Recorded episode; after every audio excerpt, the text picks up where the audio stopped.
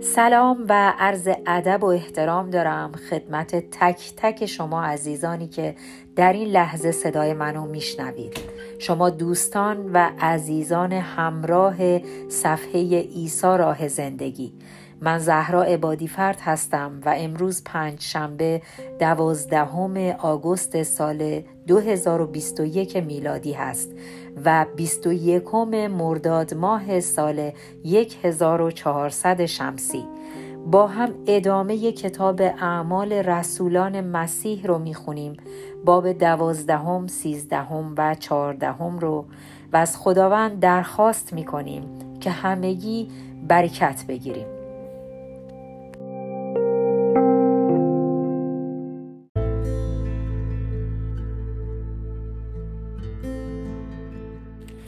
کتاب اعمال رسولان مسیح باب دوازدهم آزادی پتروس از زندان هیرودیس.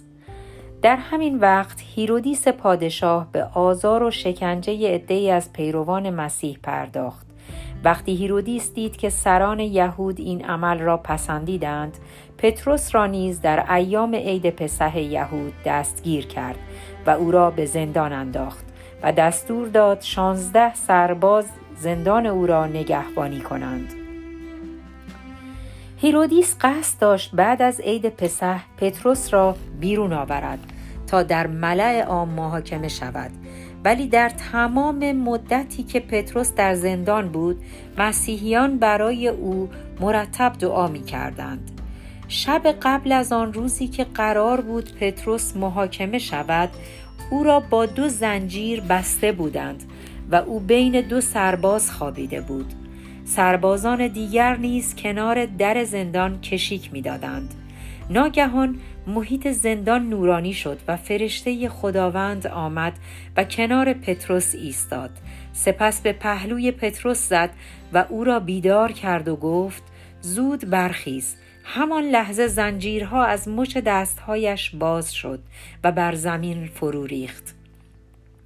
فرشته به او گفت لباسها و کفشهایت را بپوش. پتروس پوشید. آنگاه فرشته به او گفت ردای خود را بر دوش بیانداز و به دنبال من بیا. به این ترتیب پتروس از زندان بیرون آمد و به دنبال فرشته به راه افتاد. ولی در تمام این مدت تصور می کرد که خواب می بیند و باور نمی کرد که بیدار باشد. پس با هم از حیات اول و دوم زندان گذشتند تا به دروازه آهنی زندان رسیدند که به کوچه باز می شد این در نیز خود به خود باز شد. پس از آنجا هم رد شدند تا به آخر کوچه رسیدند. آنگاه فرشته از او جدا شد. پتروس که تازه متوجه شده بود به خود گفت پس حقیقت دارد که خداوند فرشته خود را فرستاده مرا از چنگ هیرودیس و یهودیان رهایی داده است. آنگاه پس از لحظه تعمل به خانه مریم مادر یوحنا معروف به مرقس رفت. در آنجا عده زیادی برای دعا گرد آمده بودند. پتروس در زد و دختری به نام رودا آمد تا در را باز کند. وقتی صدای پتروس را شنید زوغ زده بازگشت تا به همه مژده دهد که پتروس در می‌زند. ولی آنان حرف او را باور نکردند و گفتند مگر دیوانه شده ای بالاخره وقتی دیدند اصرار می کند گفتند پس حتما او را کشتند و حالا این روح اوست که به اینجا آمده است. ولی پتروس بیوقفه در می‌زد. سرانجام رفتند و در را باز کردند. وقتی دیدند خود پتروس است مات و مبهوت ماندند. پتروس اشاره کرد که آرام باشند و تعریف کرد که چه اتفاقی افتاده و چطور خداوند او را از زندان بیرون آورده است.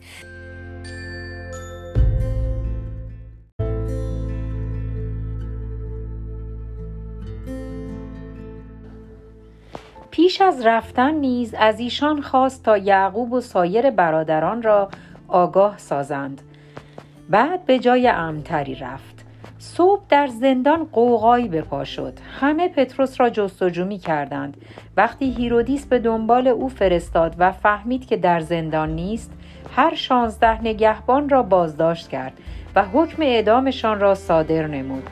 آنگاه یهودیه را ترک کرده به قیصریه رفت و مدتی در آنجا ماند.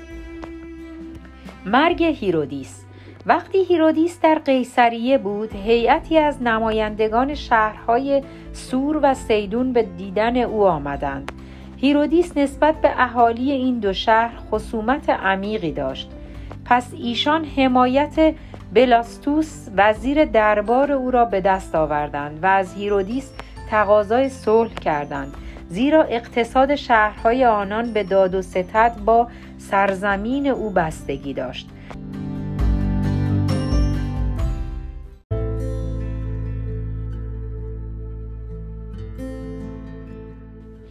سرانجام اجازه شرفیابی گرفتند. در آن روز هیرودیس لباس شاهانه پوشید و بر تخت سلطنت نشست و نطخی ایراد کرد. وقتی صحبت او تمام شد مردم او را مثل خدا پرستش کردند و فریاد زنان می گفتند که این صدای خداست نه صدای انسان. همان لحظه فرشته خداوند هیرودیس را چنان زد که بدنش پر از کرم شد و مرد. زیرا به جای اینکه خدا را تمجید کند گذاشت مردم او را پرستش کنند. اما پیغام خدا به سرعت به همه می رسید و تعداد ایمانداران روز به روز بیشتر می شد. برنابا و پولس نیز به اورشلیم رفتند و هدایای مسیحیان را به کلیسا دادند و بعد به شهر انتاکیه بازگشتند.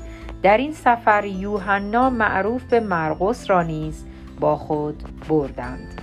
آمین.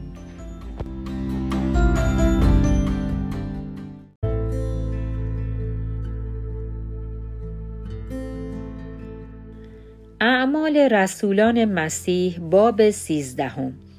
معموریت پولس و برنابا.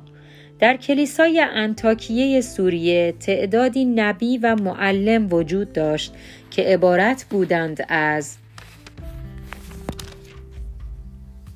برنابا شمعون که به او سیاه چهره نیز می گفتند لوکیوس اهل قیروان مناهم که برادر همشیر، و همشیر هیرودیس پادشاه بود و پولس.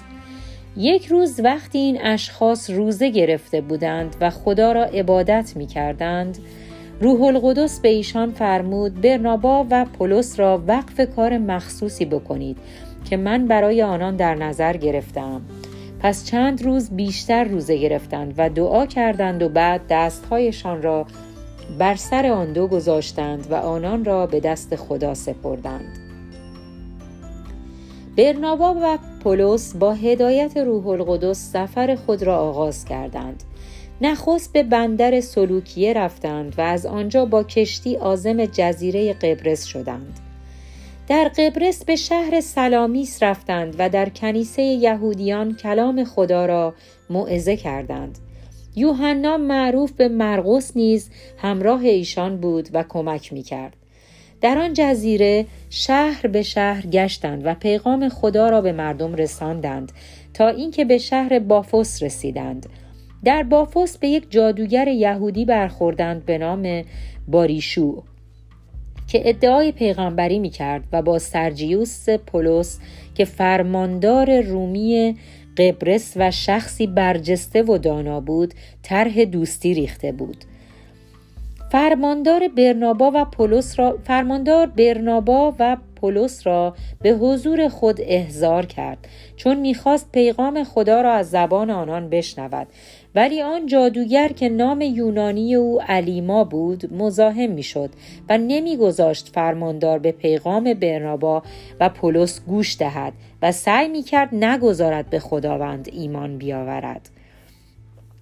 آنگاه پولس که سرشار از روح القدس بود نگاه غضبآلودی به آن جادوگر انداخت و گفت ای فرزند شیطان ای هیلگر بدذات ای دشمن تمام خوبی ها آیا از مخالفت کردن با خدا دست بر نمی حال که چنین است خدا تو را چنان می‌زند که تا مدتی کور شوی. چشمان الیما فوری تیره و تار شد. او کورکورانه به این سو و آن سو می رفت و التماس می کرد یک نفر دست او را بگیرد و راه را به او نشان دهد. وقتی فرماندار این را دید از قدرت پیام خدا متحیر شد. و ایمان آورد. پولس و همراهانش بافس را ترک کردند و با کشتی آزم پنفلیه شدند و در بندر پرجه پیاده شدند. در آنجا یوحنا معروف به مرقس از ایشان جدا شد و به اورشلیم بازگشت. ولی برنابا و پولس به شهر انتاکیه در ایالت پیسیدیه رفتند. روز شنبه برای پرستش خدا به کنیسه یهود وارد شدند. وقتی قرائت تورات و کتاب پیغمبران تمام شد رؤسای کنیسه به آنان گفتند برادران اگر پیام آموزنده برای ما دارید بفرمایید.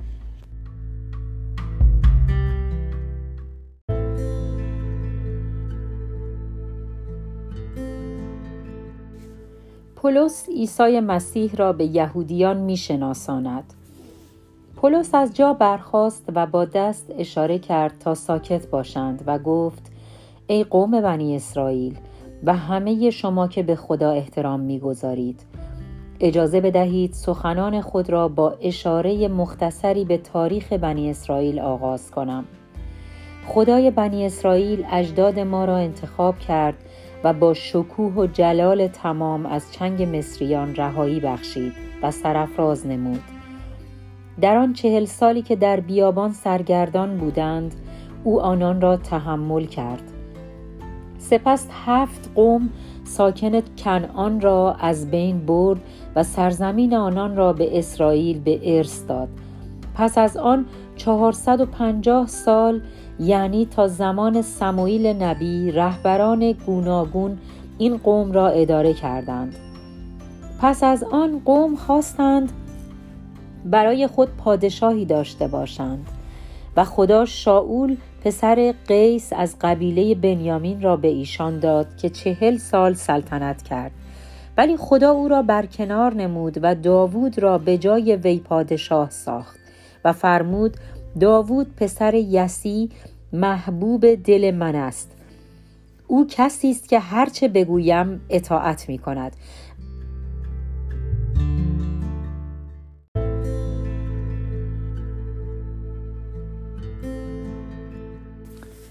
و عیسی آن نجات دهنده ای که خدا وعدش را به اسرائیل داد از نسل همین داوود پادشاه است. ولی پیش از آمدن او یحیای پیغمبر موعظه می کرد که لازم است هر کس در اسرائیل از گناهان خود دست بکشد. به سوی خدا بازگشت نماید و تعمید بگیرد. وقتی یحیی دوره خدمت خود را تمام کرد به مردم گفت آیا شما خیال می کنید که من مسیح هستم؟ نه من مسیح نیستم. مسیح به زودی خواهد آمد. من خیلی ناچیزتر از آنم که کفشهایش را در مقابل پاهایش قرار دهم. برادران خدا این نجات را به همه ما هدیه کرده است. این نجات هم برای شماست که از نسل ابراهیم می باشید و هم برای شما غیر یهودیان که به خدا احترام می‌گذارید. ولی یهودیان یهودیان شهر اورشلیم با سران قوم خود عیسی را کشتند و به این ترتیب پیشگویی انبیا را تحقق بخشیدند. ایشان او را نپذیرفتند و پی نبردند که او همان کسی است که پیامبران دربارش پیشگویی کردند با اینکه هر شنبه نوشته های آن پیغمبران را میخواندند و میشنیدند. هرچند عیسی بی تقصیر بود ولی به پیلاتوس اصرار کردند که او را بکشد. سرانجام وقتی تمام بلاهای پیشگویی شده را بر سر او آوردند او را از صلیب پایین آوردند و در قبر گذاشتند. ولی خدا باز او را زنده کرد و کسانی که همراه او از جلیل به اورشلیم آمده بودند چندین بار او را دیدند و بارها در همه جا به همه کس این واقعه را شهادت دادند. من و برنابا برای همین به اینجا آمده ایم تا این پیغام را به شما نیز برسانیم و بگوییم که خدا عیسی را زنده کرده است. این همان وعده است که خدا به اجداد ما داد و حالا در زمان ما به آن وفا کرده است. در کتاب زبور فصل دوم خدا درباره عیسی میفرماید امروز تو را که پسر من هستی سرفراز کردم خدا قول داده بود که او را زنده کند و به او عمر جاوید بخشید. این موضوع در کتاب آسمانی نوشته شده است که میفرماید آن برکات مقدسی را که به داوود وعده دادم برای تو انجام خواهم داد. در قسمت دیگری از زبور به طور مفصل شهر می دهد که خدا اجازه نخواهد داد بدن فرزند مقدسش در قبر بپوسد. این آیه اشاره به داوود نیست چون داوود در زمان خود مطابق میل خدا خدمت کرد و بعد مرد. دفن شد و بدنش نیز پوسید. پس این اشاره به شخص دیگری است یعنی به کسی است که خدا او را در دوباره زنده کرد و بدنش از مرگ ضرر و زیانی ندید. برادران توجه کنید در این عیسی برای گناهان شما امید آمرزش هست. هر که به او ایمان آورد از قید تمام گناهانش آزاد خواهد شد و خدا او را خوب و شایسته به حساب خواهد آورد و این کاری است که شریعت یهود هرگز نمی‌تواند برای ما انجام دهد. پس مواظب باشید مبادا گفته های پیغمبران شامل حال شما نیز بشود که می‌گویند شما که حقیقت را خار می شمارید ببینید و تعجب کنید و نابود شوید. چون در زمان شما کاری می کنم که اگر هم بشنوید باور نخواهید کرد. آن روز وقتی مردم از کنیسه بیرون می رفتند از پولس خواهش کردند که هفته بعد نیز برای ایشان صحبت کند.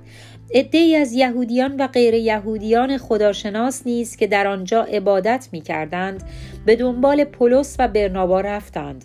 برنابا و پولس همه را تشویق می کردند که به رحمت خدا توکل کنند. هفته بعد تقریبا همه مردم شهر آمدند. تا کلام خدا را از زبان آنان بشنوند. اما وقتی سران یهود دیدند که مردم این چنین از پیغام رسولان استقبال می کنند از روی حسادت از آنان بدگویی کردند و هرچه پولس می گفت ضد آن را می گفتند آنگاه پولس و برنابا با دلیری گفتند لازم بود که پیغام خدا را اول به شما یهودیان برسانیم. ولی حالا که شما آن را رد کردید آن را به غیر یهودیان اعلام خواهیم کرد. چون شما نشان دادید که لایق حیات جاودانی نیستید. و این درست همان است که خداوند به ما فرمود. من تو را تعیین کردم تا برای اقوام غیر یهودی نور باشی و ایشان را از چهار گوشه دنیا به سوی من راهنمایی کنی. وقتی غیر یهودیان این را شنیدند بسیار شاد شدند و پیغام پولس را با شادی قبول کردند و آنان که برای حیات جاودانی تعیین شده بودند ایمان آوردند. به این ترتیب پیام خدا به تمام آن ناحیه رسید. آنگاه سران قوم یهود زنان دیندار و مشخص و بزرگان شهر را بر ضد پولس و برنابا تحریک کردند و بر سر ایشان ریختند و آنان را از آنجا بیرون راندند. پولس و برنابا نیز در مقابل این عمل گرد و خاک آن شهر را از کفشهای خود تکاندند و از آنجا به شهر قونیه رفتند. اما کسانی که در اثر پیغام آنان ایمان آوردند سرشار از شادی و روح القدس شدند. آمین.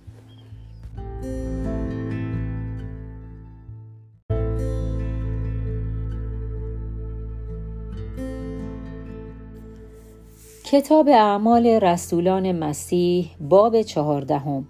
سنگسار شدن پولس. در شهر قونیه نیز پولس و برنابا به عبادتگاه یهود رفتند و چنان با قدرت سخن گفتند که عده زیادی از یهودیان و غیر یهودیان ایمان آوردند. اما یهودیانی که به پیغام خدا پشت پا زده بودند غیر یهودیان را نسبت به پولس و برنابا بدگمان ساختند و تا توانستند از آنان بدگویی کردند. با وجود این پولس و برنابا مدت زیادی آنجا ماندند و با دلیری پیغام خدا را به مردم اعلام نمودند. خداوند نیز به ایشان قدرت داد تا معجزاتی بزرگ و حیرت آور انجام دهند تا ثابت شود که پیغامشان از سوی خداست. اما در شهر دو دستگی ایجاد شد. گروهی طرفدار سران قوم بودند و گروهی دیگر طرفدار رسولان مسیح. وقتی پولس و برنابا پی بردند که غیر یهودیان با یهودیان و سران قوم یهود توطعه چیدهاند که ایشان را مورد حمله قرار دهند و سنگسار کنند به شهرهای لیکاونیه یعنی لستره و دربه و اطراف آنجا فرار کردند در ضمن هر جا می رفتند پیغام خدا را به مردم می رساندند.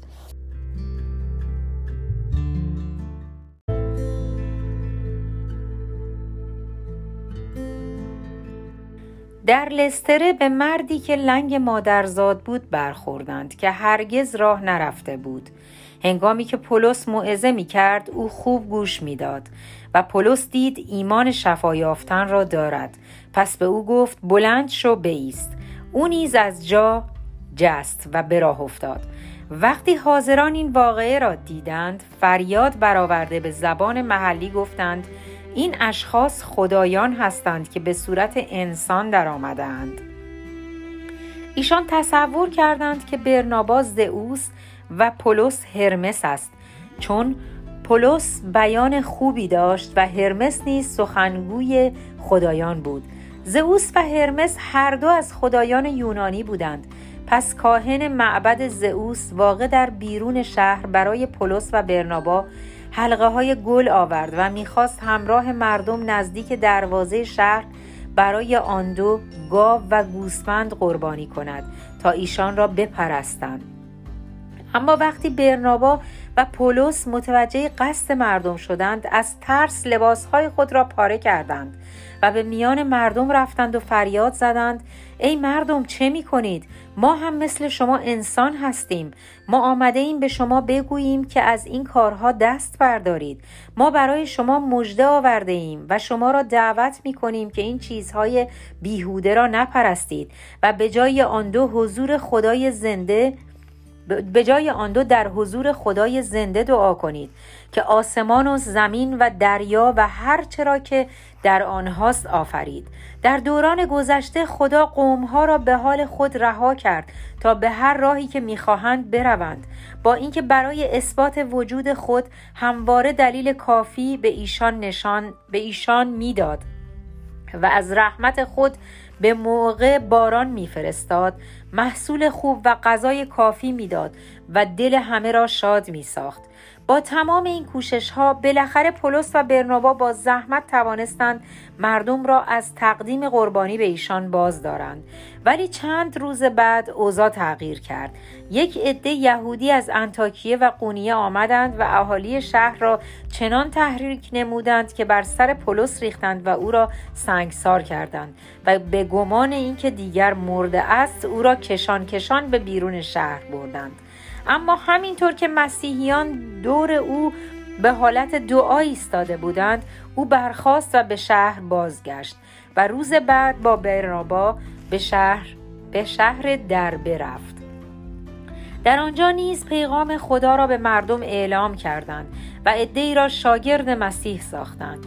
بعد از آن باز به لستره قونیه و انتاکیه بازگشتند. در این شهرها مسیحیان را کمک می کردند تا محبت خود را نسبت به خدا و یکدیگر حفظ کنند و در ایمان پایدار باشند و می گفتند که باید با گذشتن از تجربیات سخت وارد ملکوت خدا شوند.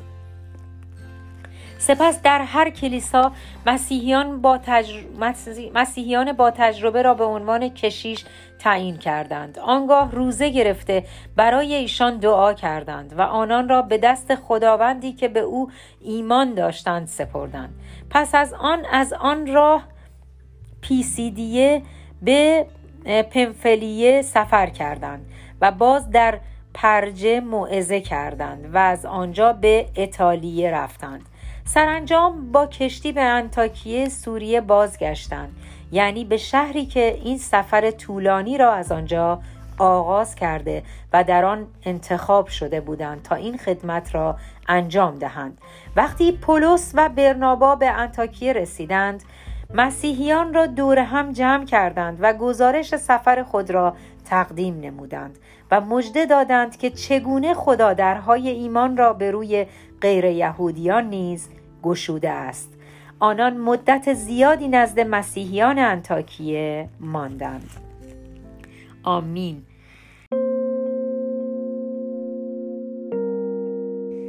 عزیزان خداوند تا پایان باب چهاردهم کتاب اعمال رسولان مسیح با هم خوندیم و آمین که همگی برکتش رو دریافت کرده باشیم.